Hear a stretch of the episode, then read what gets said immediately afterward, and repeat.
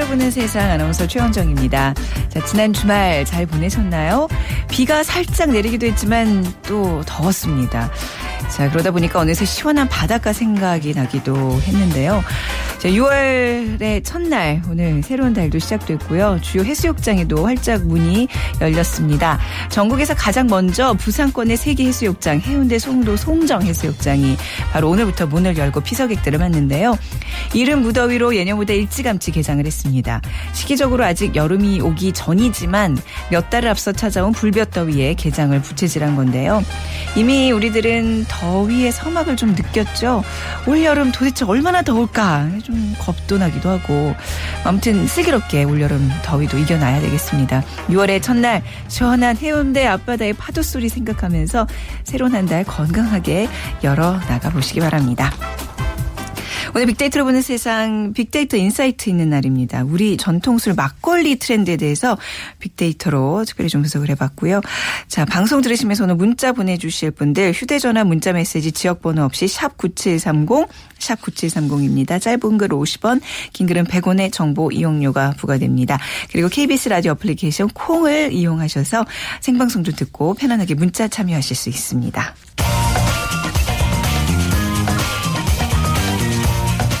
클릭 이슈. 설왕설래 네, 화제 이슈들을 빅데이터로 분석해보는 시간입니다. 위키프레스의 정영진 편집장과 함께하죠. 안녕하세요. 네, 안녕하세요. 정영진입니다. 네. 자, 뭐 온라인의 이슈들 메르스가 여전히 뭐 많은 것 같네요. 그렇습니다. 뭐? 네네. 네, 이 메르스 관련된 키워드들 계속해서 포털 사이트 어, 인기 검색어 상위에 지금 올라와 있고요. 네. 그다음에 인도 살인 폭염이란 키워드도 있는데 네. 뭐 사망자가 2,200명을 넘어섰다고 2천 명을 넘어섰어요. 그렇습니다. 뭐 대단하네요. 정말 네. 엄청난 더위인 네. 것 같습니다. 네. 또 한반도 사드 분석 이런 키워드도 있었는데 그 고고도 미사일 방어 체계 사드 레이더가 한반도에 배치가 되면 아, 중국에서 이 미국 본토를 향해 발사되는 이 ICBM이라고 하죠. 이 네. 대륙간 탄도 미사일 한3,000 컬, 3,000km 이상을 아, 탐지 추적할 수 있다고 합니다. 네. 중국이 상당히 좀 민감하게 아, 반응할 수밖에 없는 이런 상황인 것 같고요. 또 윈도우 10 도 있습니다. 윈도우 10이 올 하반기 출시된다고 하는데 네. 그 마이크로소프트가 계속해서 요즘엔 이 모바일 시대를 맞아서 좀 어, 고전을 면치 못하고 있는데요. 이제 윈도우 10으로 어떻게 다시 한번 반전을 꾀할 수 있을지 좀 관심이 모아지고 있습니다. 음. 네.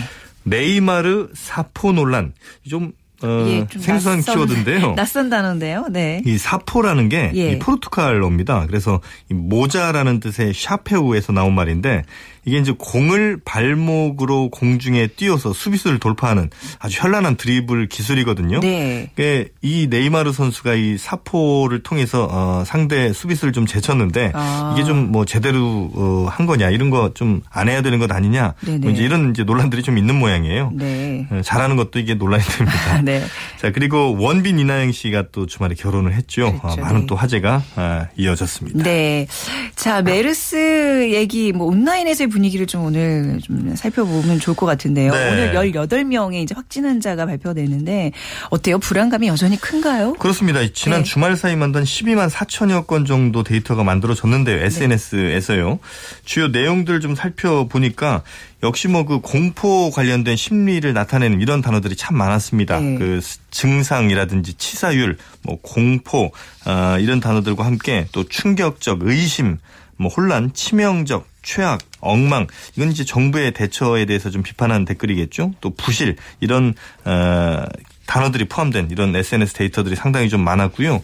그 외에도 보면 어, 역시 뭐, 어, 그 질병이라든지 판정, 괴담, 이런 이제 단어들도 많이 좀 나오고 있는데, 과연 이번 메르스, 어, 확진, 확산에 따라서 과연 네. 얼마나 많은 사람들이 더, 어, 이 병에 걸릴지, 이 지금 과정 자체가 좀 불투명한 것 같다, 이런 비판의 목소리가 상당히 좀 많은 것 같습니다. 그러니까 이런 뭐 온라인 괴담, 뭐 유언비어가 이제 난무한다는 얘기는 뭔가 정부에서 예, 그 대처를 좀 잘못하고 있기 때문이 아닌가 싶은데 어떤가요 지금 상황이요? 글쎄요. 네. 일단 뭐 정부한테 모든 뭐 책임을 씌울 수는 없겠습니다만 네. 지금 정부의 대처도 좀 분명히 문제는 있어 보입니다. 왜냐하면 지금 정부가 허위 사실 유포자 처벌하겠다고 나, 나섰거든요. 네. 그런데 이게 메르스에 대한 정확한 정보를 주지 않으니까 이런 괴담 퍼지는 것 아니냐 이런 반론이 높습니다.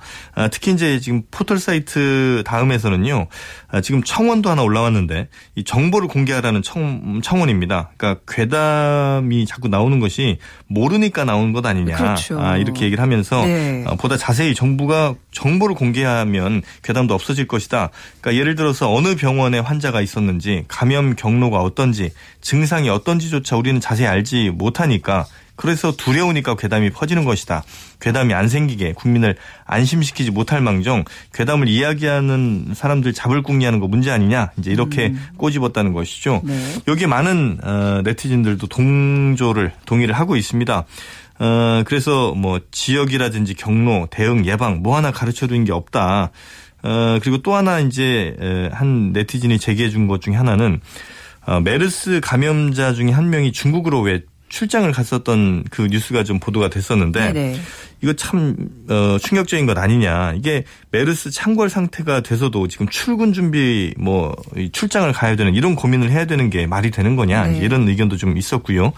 어, 치사율 40%라고 하는데 이 메르스가 어, 지금 나라가 뒤집어질 정도인데 또 음. 탄저균에 아무 얘기도 못하는 이거 정부 음, 대처에도 좀 문제가 있다 이렇게 정부를 비판하는 이런 그 댓글들 이런 의견들이 상당히 좀 많이 있었던 걸로 보입니다. 네, 아무튼 이게 근거 없는 소문을 좀 퍼나르는 일들도 좀 네티즌 사이에서 좀 자제해야 될 부분이 아닌가 싶어요. 예, 그렇죠. 그렇습니다. 네.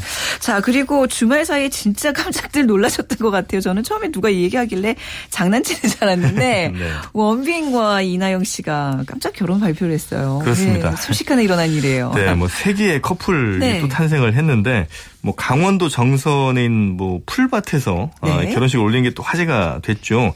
아주 소수 지인만 참석한 가운데 조촐하게 식을 치렀다고 하는데 어, 그래서 어제와 그제 뭐 많은 글들이 막 어, SNS를 통해서 쏟아졌습니다. 그래서 원빈 씨 그리고 이나영 씨 각각 키워드로 좀 분석을 좀 해봤더니 어, 좀 특이한 게 있습니다. 물론 이제 공통적으로 뭐 결혼이라든지 결혼식 강원도 또 사진, 뭐 커플, 뭐 이런 영화, 영화 같은 이런 결혼이었다. 이런 이제 반응들은 우리가 예상할 수 있었는데 네. 이 원빈 씨로 분석을 하니까 어, 머리, 손, 턱, 어깨, 입, 눈빛, 뭐 중저음 이런 어, 예. 개인의 특성에 신체적인 좀, 특징들을. 네, 신체적인 특징에 많이 좀 예. 관심들이 좀 있었고요. 이나영 씨로 분석을 좀 해보니까 뭐 엘프라든지 요정, 음, 네. 어, 뭐, 그 외에 뭐, 엄마, 아빠, 뭐, 기분, 이렇게 좀, 어, 어떻게 보면 신체는 전혀 별로 관심이 없었던, 그리고 오히려 결혼에만 좀 네. 많이 예, 관심을 좀 뒀던 이런 특징들이 좀 있었거든요. 글쎄요, 뭐, 이 원인은 다시 한번 좀 정밀 분석을 좀 해봐야 되겠습니다만, 네네. 글쎄, 이 원빈 씨 결혼에 좀, 어, 샘내는, 어, 남성 혹은 뭐 여성분들이 좀 많지 네. 않나, 이런 생각이 좀 듭니다. 예, 아 진짜 말씀하신 것처럼 이게 뭐 질투 반, 뭐 축복 반일 것 같아요. 왜냐면 워낙 인기 스타들이다 보니까 네. 마냥 축복만 할 수 없는 또 팬들의 입장이 있잖아요. 반응은 어떤가요? 네, 일단 뭐 재미있는 반응들이 참 많았습니다. 네. 아, 일단 뭐 결혼 축하한다는 반응들이 많았죠. 그래서 아, 이런 그 조촐한 결혼식, 특히 뭐 아, 뭐죠 그 국수를 따뜻하게 네. 뭐 나눠 먹었다는 뭐 아, 이런 것들을 보면서 참 뭐 좋다는 분들도 많았는데 그 외에도 보면 어. 가족들 중 아이가 제일 못생겼을 것 같다. 이런 익살스러운 댓글도 좀 있었고. 워낙 두 네, 분이 이제 그렇죠. 선남 선녀다 보니까. 네네. 그리고 또 원빈과 이나영이 어, 강원도 자작나무 숲 깊은 곳에 들어가 살다가 음. 어, 엘프의 원류가 된다고 해도 하나도 안 이상할 것 같다. 네. 그러니까 요정들이 될 것 같다는 뭐 이런 의견도 있고 네. 또 하나 재밌는 댓글이 서태지는 누구랑 결혼할까? 장동건은 누구랑 결혼할까? 원빈은 누구랑 결혼할까? 이 궁금증이 다 풀릴 동안 여전히 내가 누구랑 결혼할지는 하나도 모르겠다. 이런 요즘 그 3포 세대라고 하는데 네, 그러게요. 아, 네, 좀 네. 이분들도 빨리 결혼, 네, 좋은 분들 아, 인연 만나셨으면 이 좋겠습니다. 연예인들의 결혼만 지켜볼 게 아니라 본인 결혼도 해결하고 그래야 되는데 근데 이런 뭐 초원 위에서 결혼식을 하고 가마솥을 걸어놓고 가족들과 따뜻한 국수 먹고 그냥 낭만적이긴 한데 네. 네. 왜 그랬을까요? 뭐 두. 사람의 어떤 철학이 좀 담긴 결혼식인가요? 네, 그래서 아마 이 결혼식에도 네. 굉장히 그 많은 칭찬들이 많더라고요. 네. 그래서 낭만적이고 멋있다는 분들, 아, 그렇게 가까운 사람들만 초대하는 게 참 좋겠 다는 분들도 네. 있습니다만 네. 현실적으로 쉽지는 않을 거라는 뭐 현실론도 있습니다. 왜냐하면 네. 지금까지 예, 뿌렸던 돈들도 좀 있고 네. 이게 이제 어느 정도 다 경제적으로 다 되니까 이제 저럴 수 있는 것 아니냐 이제 이런 네. 의견도 있습니다만 여튼 뭐 우리나라 결혼식이 지나치게 그렇죠. 좀 화려한 거는 좀 사실이죠. 능력 예. 밖으로요. 그래서 좀 이런 조촐한 결혼식이 많이 어, 확산이 좀 됐으면 좋겠습니다. 네, 저희가 이제 몇 주 전 빅데이터 인사이트 이 시간을 통해서 small wedding이라는 그런 걸 좀 분석해 봤는데 요즘 젊은 사람들의 트렌드로서 주셔서 좀 굉장히 격려하고 응원하는 바입니다. 네. 자, 오늘 말씀 잘 들었습니다. 네, 고맙습니다. 네, 지금까지 위키프레스의 정영진 편집장과 함께 했습니다.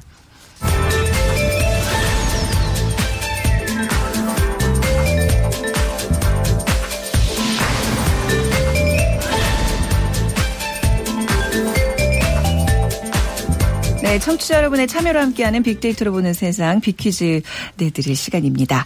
요즘 우리 주변에 이런 증후군 가지고 있는 사람들 간혹 만나게 되는데요. 성년이 되어서도 어른들의 사회에 적응하지 못하는 어른 아이 같은 성인의 모습을 가리키는 말이죠. 동화의 주인공 이름입니다. 동화 속에서 주인공은 어른 사회로부터 공상의 섬으로 떠나 이 꿈나라에서 모험하는 영원한 소년으로 그려지는데요. 1970년대 후반부터 미국에는 어른들의 사회에 끼어 들지 못하는 어른 아이의 남성이 대량으로 발생하기 시작했고요. 이런 남성들이 보여주는 마음의 증후군을 임상 심리학자인 댄 카일리 박사가 이 용어로 표현을 했습니다. 전 사춘기에서 청년기에 이르는 각 발달 단계에 따라 기본 증상을 차례로 나타내는데 자, 그 이 증후군 환자는 남존 여비 지향으로 나타나고요. 여성에 대해 겉으로는 이해도 높은 페미니스트를 자처하면서도 실제로는 여성에게 모든 책임을 떠넘 기면서 사회적 무기력증에 또 빠지기도 한다는 그런 특징을 나타낸다고 하는군요. 자, 어른이 되어도 사회에 적응하지 못하는 어른 아이 뭘까요? 1번 홍길동 신드롬, 2번 놀부 신드롬, 3번 어벤져스 신드롬, 4번 피터팬 신드롬. 1번 홍길동, 2번 놀부, 3번 어벤져스, 4번 피터팬. 어떤 신드로, 신드롬인지 맞추셔서 저희 빅데이터로 보는 세상으로 문자 보내주시면 됩니다. 콩 이용하셔도 되고요. 휴대전화 이용하실 분들은 지역번호 없이 샵 9730 누르시고 문자 남겨주시면 됩니다. 짧은 길 50원, 긴 글에 100원의 정보 이용료 부과되는 거 아시죠? 자, 정답자들을 위해서 저희가 3만 원 상당의 문화상품권, 5만 원 상당의 백화점 상품권 선물로 드리도록 하겠습니다.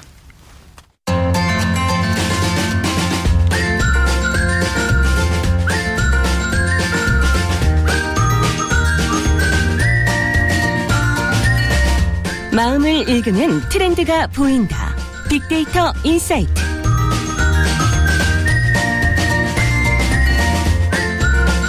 빅데이터를 통해 라이프 스타일과 소비 트렌드를 분석해드리는 시간이죠. 타파크로스의 김용학 대표, 문화평론가 하재근 씨 두 분과 함께하겠습니다. 어서 오세요. 안녕하세요. 네. 우리 하재근 씨는 머리 스타일이 확 바뀌셨네요. 혹시 주말에 뭐 이나영 씨 결혼 소식을 듣고 충격을 받으셔서 아, 머리를 아니고, 바꾼 건 예. 아니시고 계절이 바뀌었기 계절 때문에 바뀌- 네. 머리 모양도 최선을 다해서 네, 바꿔봤습니다. 네. 아우, 또 6월 1일의 시작을 새로운 헤어스타일과 함께 알겠습니다. 자, 오늘 자 막걸리 얘기를 한다고 이제 앞서 말씀드렸는데요.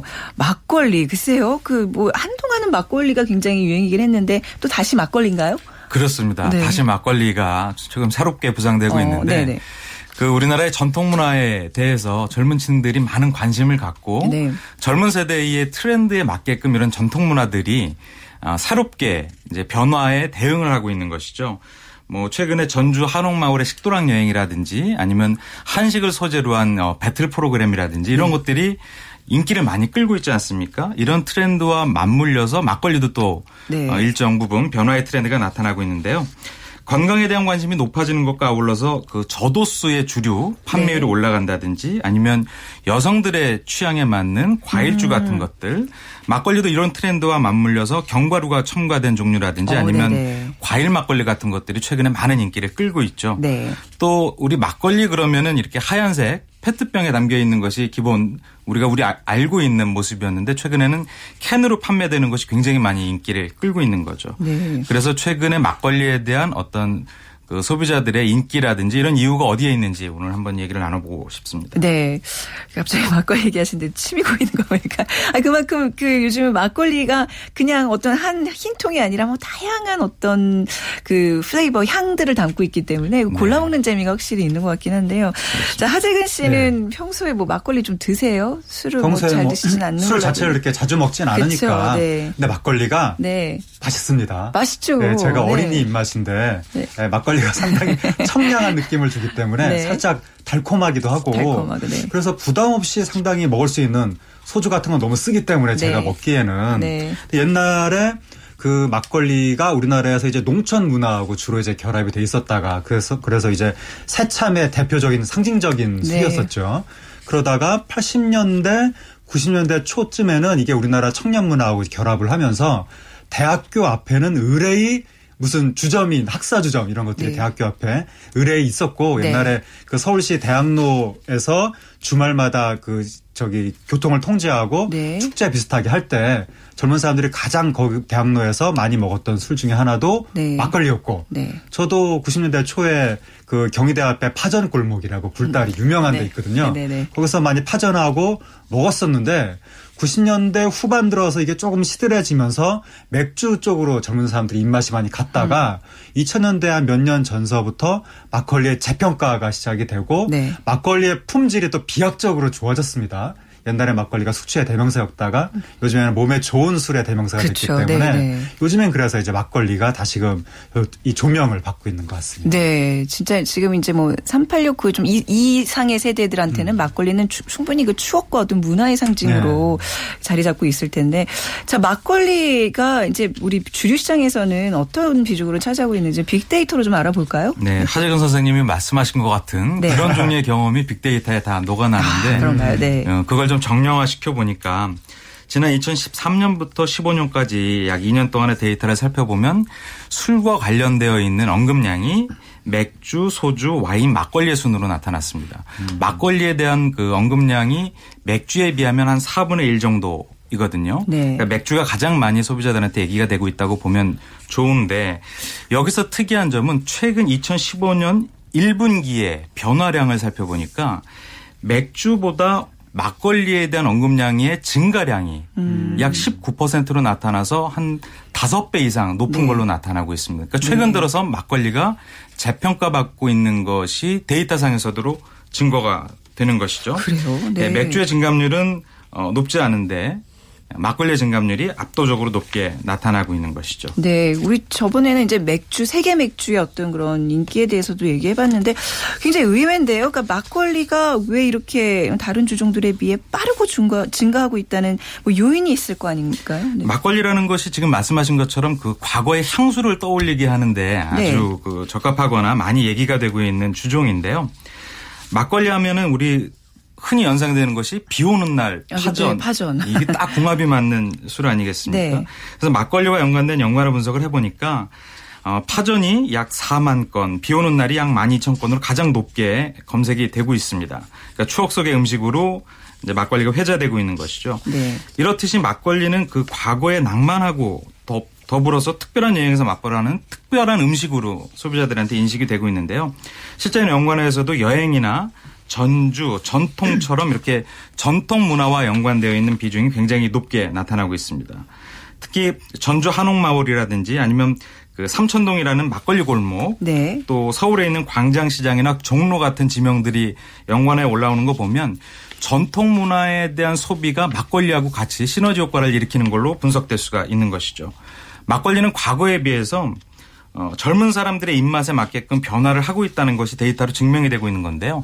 지명에서도 보면 홍대나 이태원 가로수길처럼 젊은 세대가 많이 찾는 핫플레이스와 네. 막걸리의 연관성이 굉장히 높게 나타나고 있는 것이죠. 네네. 자, 하재근 씨가 젊은 네. 층들의 이제 다양한 막걸리들의 어떤 소비가 늘어나고 있다 그러는데 네. 주로 어떤 막걸리들을 찾는지 네. 뭐 SNS상에서 어떻게 나타나고 있나요? 아, 요즘에 이제 젊은 사람들이 술에 대해서 어떠한 입맛을 보이고 있는지를 네. 보여주는 재미있는 그 트위터 어떤 글이 있는데 이게 이제 작년 10월부터 3,400여 회가 리트윗된 글이 있습니다. 네. 그 내용이 뭐냐면 소주는 쓴 약을 삼키다 목에 걸린 것 같고 네. 맥주는 트름 나오고 화장실에 가고 싶으며 양주는 불붙은 성냥을 먹는 느낌 네. 그리고 막걸리는 아빠의 러닝 셔츠를 먹는 느낌이다라고 모든 술에 대해서 혹평을 하면서 네. 유일하게 좋은 평가를 내린 게 뭐냐면 과일 향이 첨가된 맥주에 대해서는 좋은 평가가 나옵니다. 네. 이것을 보면 요즘 젊은 세대가 음, 쓴 네네. 술, 네네. 독한 술보다는 좀 부드럽고 가볍고 향긋하고 맛있는 술, 네. 청량한 술 이런 아. 것을 원한다는 걸 알 수가 있는데 그렇군요. 막걸리에서도 쌀 막걸리보다 밤 막걸리나 네. 꿀 막걸리 이런 것에 언급해서가 훨씬 높게 나타나고 있기 때문에 네. 예, 젊은 사람들이 막걸리도 보다 좀 맛있는 음. 좀 새로운 맛이 첨가된 이런 막걸리를 원하고 있다는 걸 알 수가 있고 그리고 과일도 쌀 딸기 막걸리라든가 바나나 막걸리라든가 블루베리 막걸리 이런 것들이 상당히 이제 많이 언급이 되고 있는데 네. 특히 최근 들어서 언급량이 많아지고 있는 과일이 뭐냐면 자몽, 유자, 딸기. 자몽 막걸리가 지금 작년 동기 대비 한 100% 이상 네. 언급량이 증가했고 유자 막걸리도 한 71%. 그래서 아마 올 여름에 이렇게 자몽, 유자, 딸기처럼 뭔가 좀 상큼하고 청량한 느낌 이런 느낌을 주는 막걸리를 잘 만드시면 젊은 분들이 상당히 좋아하지 않을까. 그래요. 그런 예상도 가능할 것 같습니다. 술 좀 드시는 김용학 대표 이런 분들은 지금 뭐 과일 향이 첨가된 맥주, 뭐 바나나 막걸리 이런, 이런 거 술이 아니지 속으로 생각하고 계시죠? 아닙니다. 이게 굉장히 또 재미있는 네. insight가 있는 것이요. 네. 최근에 빙수와 같은 어. 어, 인기를 끄는 식품을 보면 네. 어, 빙수 고유의 맛보다는 뭔가 어. 과일이라든지 다른 그래요? 형태의 토핑이 올라간 것이 굉장히 인기를 많이 끌고 있는 아, 거죠. 역시 이제 막걸리 시장에서도 이게 적용된다는 얘기군요. 그렇습니다. 그게 맛뿐만 아니라 어. 음식을 보는 측면에서도 의미가 네. 있는데 예쁘고 좀 이렇게 청량하거나 아름답거나 이런 부분이 훨씬 더 많이 소비가 되고 있는 것을 살펴볼 수 있습니다. 그렇군요. 자, 오늘 전통적 막걸리 트렌드에 대해서 얘기를 나누고 있는데요. 잠시 빅퀴즈 드리면요. 혹시 앞서서 이제 놓치신 분들을 위해서 빨리 문제 다시 드리도록 하겠습니다. 어른이 되어도 사회에 적응하지 못하는 어른 아이. 동화 속 주인공 이름과 같습니다. 미국의 심리학자인 디 카일리 박사가 만들어낸 용어인데요. 1번 홍길동 신드롬, 2번 놀부 신드롬, 3번 어벤져스 신드롬, 4번 피터팬 신드롬 중에 고르셔서 저희 콩이나 또 문자 이용하실 분들 샵 9730 누르시고 답 남겨주시면 됩니다. 음, 그런 사실 뭐 바나나 맛이 나는 막걸리에 파전. 좀 뭔가 어울리지 않는 느낌인데 만약 그렇다면 막걸리에도 이런 변화가 있다면 안주도 분명히 뭔가 큰 변화를 지금 겪고 있을 것 같아요. 어떤가요? 예, 청취자분들 다 생각하시면 특별한 주종과 어울리는 음식이 네. 쉽게 연상이 되실 겁니다. 소주 그러면 소주에는 삼겹살, 네. 맥주에는 치킨이죠. 치킨, 네. 와인에는 치즈, 치즈, 어. 막걸리는 아까 말씀하셨던 것처럼 해물파전이죠. 이게 음식의 궁합인데 실제로 막걸리 안주에서 파전이 약 4만 회 정도로 가장 높게 언급이 되고 있습니다. 네. 두부도 약 12,000건 정도 이렇게 막걸리와 궁합이 맞는 음식으로 나타나고 있는데요. 최근 흥미로운 것은 이런 전통적인 안주의 궁합뿐만 아니라 식감이 부드럽거나 풍미가 느껴지는 안주가 최근에 많이 언급이 되고 있는 것이 보여지고 있습니다. 막걸리와 치즈가 안 어울릴 것 같지 않습니까? 네. 그런데 막걸리에 대한 안주 중에서 치즈가 3위로 나타나고 그래요? 있습니다. 아. 네. 치킨, 삼겹살 혹은 갈비와 족발처럼 예. 어, 기존의 주종하고 어울리는 음식이 어, 안주가 아니었던 것이 막걸리하고 같이 언급되는 비중이 네. 굉장히 높게 나타나고 있고요. 젊은 층의 입맛이 이렇게 바뀌어지고 있으니까 안주도 이런 변화를 보이고 있는 것으로 생각이 됩니다. 네. 제가 이제 이 방송하면서 이렇게 가끔 제 지인들이 들으면요. 너 왜, 이렇게, 어, 나이가 든 사람이 아닌데 왜 자꾸 요즘 세대들 얘기하면서 그렇게 이렇게 노인처럼 얘기를 하냐는 얘기하는데 저는 오늘 또 이거를 아- 얘기 안 할 수 없는 게 요즘 세대는 좀 다르네요. 막걸리에 네, 치즈를. 먹는다. 예. 근데 또 막걸리 하면 숙취에 대한 고민도 빼놓을 수 없을 것 같아요. 한정현 씨 그 막걸리 드시고 나서 숙취 뭐 경험해 보셨으면 알 거 아니에요. 그죠? 매우 경험을 해 봤죠. 굉장히 괴로운 네, 왜냐하면 연상 90년대 초에 막걸리를 많이 먹었었는데 네. 제가 요즘도 먹지만 그런데 이제 옛날에 우리나라가 막걸리가 한국 전쟁 이후에 쌀 소비가 네. 너무 이제 쌀이 부족해지면서 전통적인 막걸리가 아니라 밀 막걸리를 만들 아. 만, 만들게 했다는 거죠. 예. 법으로 쌀 막걸리를 금지하고 네. 그런데 밀 막걸리 자체도 이미 쌀 막걸리에서 품질이 조금 떨어진 것이었는데 거기에 자체 막 첨가물이라든지 여러 가지 공- 어, 화학적인 조금 그런 것들을 하면서 막걸리의 품질이 너무 떨어져서 음. 과거에는 이제 막걸리가 거의 숙취의 아이콘처럼 이렇게 인식이 됐었고 음. 네. 그리고 90년대부터 이제 쌀 막걸리가 허용이 됐지만 그때도 역시 여러 가지 조금 안 좋은 방식으로 만들어서 음, 네네. 그때까지 막걸리를 드셨던 분들은 아무래도 막걸리 하면 숙취를 떠올리는 그런 분들이 많은데 2000년대 이후에는 막걸리의 품질이 네. 비약적으로 좋아졌기 때문에 그렇죠, 네. 요즘에는 막걸리하고 숙취는 별로 연결이 안 되고 몸에 좋은 술 아. 이런 인식이 좀 많아지고 있습니다. 그러니까 재료가 좋아지면서 숙취에 대한 고민은 낮아지고 이제 오히려 건강 웰빙 네, 어떤 그 발효가 요즘에는. 그렇죠. 네. 그리고 또 우리 쌀을 이렇게 또 이제 네. 소비한다는 차원에서도 권장되고 있고 그런데 자, 속취에 대한 소비자들의 우려 그래도 아직까지 좀 많이 나오고 있죠. 네. 막걸리 그러면 네. 막걸리 마고 취하면 부모도 못 알아본다. 네. 숙취 중에 두통이 가장 심한 술이 막걸리다 이런 선입견이 있는데 최근에는 그렇지가 않은 것 같습니다. 네. 사실 음주를 하면 숙취가 있을 정도로 마시지 않아야 되는 거고요. 숙취가 있다는 건 주종에 관계없이 다 숙취가 있는 부분인데 막걸리 그럼 이게 건강과 연관된 연관성이 가장 높은 술로 소비자들이 인식을 하고 있어서 건강에 오히려 도움이 된다는 인식이 크게 드러나고 있고요. 네. 뭐 천연이나 효소나 비타민 같은 어 연관 검색어가 어, 나오고 있는 걸 보면 굳이 막걸리에 대한 숙취가 소비자한테 크게 우려가 되고 있는 것으로는 보이지가 않고 있습니다. 네, 막걸리에 대한 그 어떤 트렌드랄까요? 좀 건- 간단하게 정리를 해볼까요? 예, 말씀 네. 중에 나왔던 것처럼 막걸리가 최근 젊은 층을 겨냥해서 여러 가지 마케팅 전략이라든지 상품 전략을 이제 다르게 전개하고 있는 것이 보이죠. 편리하고 일상적으로 막걸리를 소비할 수 있게끔 이제 막걸리 업체들이 변화하고 있는 건데요. 어, 캔 형태로 제품을 출시한다든지 네. 아니면 퇴근 후나 식사 후에 간단히 먹을 수 있을 정도로 음주 문화를 조금 바꾸는 쪽으로 접근을 하고 있는 것 같고요. 네네. 두 번째는 미각 노마드족을 만족시킬 수 있는 맛, 맛의 다양성입니다. 어. 네. 그러니까 이게 소비자들의 트렌드 변화에 맞춰서 다양한 형태의 맛을 첨가한 막걸리들이 이제 여러 종류가 출시가 되고 있는 것이죠. 그래서 과일 혼합주라든지 뭐 이런 적, 저 알코올 도수로 음. 막걸리가 나오는 것들도 소비자의 사랑을 아, 네. 요구할 수 있는 부분이 아닐까 싶습니다. 네. 자, 그러면 그 막걸리에 대해서 좀 문화적으로 좀 정리를 또 해볼까요? 하정 씨? 네. 어, 막걸리가 네. 이게 최근에 이제 전통 문화 체험이라든가 네. 복고 열풍 네. 이런 것이 불고 있기 때문에 그것과 관련해서 막걸리에 또 새로운 기회가 있을 것으로 보이고 최근에 특히 한옥마을이라든가 뭐 서촌, 네. 북촌 이런 전통적인 곳들이 핫플레이스로 떠오르고 있기 때문에 그런 이러한 네. 핫플레이스에서 여러 가지 막걸리에 관련된 체험이라든가 네. 요리 이런 것들을 선보이게 되면 그런 것들이 상당히 또 젊은 층들한테 호응을 얻을 수 있지 않을까 음. 그런 생각도 듭니다. 네. 보통 뭐 비 오는 날 학교 앞에서 조금 이렇게 좀 어둡게 마시는 그런 막걸리들이 이제는 정말 양지로 나오고 있는 어떤 그런 네. 신세대 트렌드로 오늘 좀 읽을 수 있었습니다. 오늘 막걸리에 대한 얘기 두 분과 함께 잘 들었습니다. 감사합니다. 감사합니다. 감사합니다. 라이프스타일과 소비 트렌드를 빅데이터로 분석해 보는 시간 빅데이터 인사이트 타파크로스의 김용학 대표 문화평론가 하재근 씨와 함께했습니다.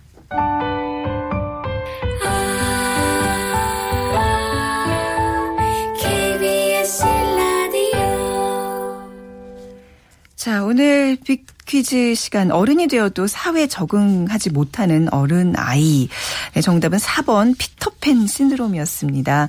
뭐 7315님 요즘 애들은 부모는 평생 부모고 자식은 평생 자식인 줄 알아요. 슬픈 현실이죠 하셨는데 참 그게 또 뭐 본인의 의지와 달리 또 사회가 만들어내는 또 현상이라서 또 씁쓸합니다. 그리고 3582님, 그런 남자 안 만났으면 좋겠습니다. 하셨어요. 그쵸. 여자 입장에서는 조금 피곤하지요. 그리고 7952님, 어, 막걸리 얘기에 대한 또 의견 주셨는데요. 전 한약재 넣어서 막걸리를 만들어 먹어요. 숙성 시간을 거치면서 맛이 깊어지고 몸에도 좋습니다.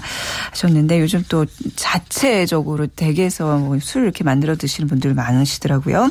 4443님, 몸이 어른으로 자라면 마음도 그에 맞게 자라야 되겠죠. 7952님, 아이들이 귀에서 피터팬 신드롬이 더 많아지는 것 같습니다. 몸과 정신의 독립 부모가 만들어줘야 합니다 하셨는데 맞는 말씀이네요. 진짜 제가 문화상품권 보내드리도록 할게요. 그리고 3751님 정답 맞춰주시면서 여름이 너무 빨리 왔습니다. 모두 건강 유의하세요 하셨고요. 0680님 어 0680님 육아휴직 후 복직해서 근무 중인데 스트레스가 장난 아닙니다. 이럴 땐 피터팬이 되고 싶어지네요. 백화점 상품권 드리겠습니다. 어, 무슨 말씀인지 정말 절대적으로 공감이 되네요. 그리고 1661님 피터 팬 신드롬 우리 집에도 한 사람 있어요. 속상해요. 많이 많이.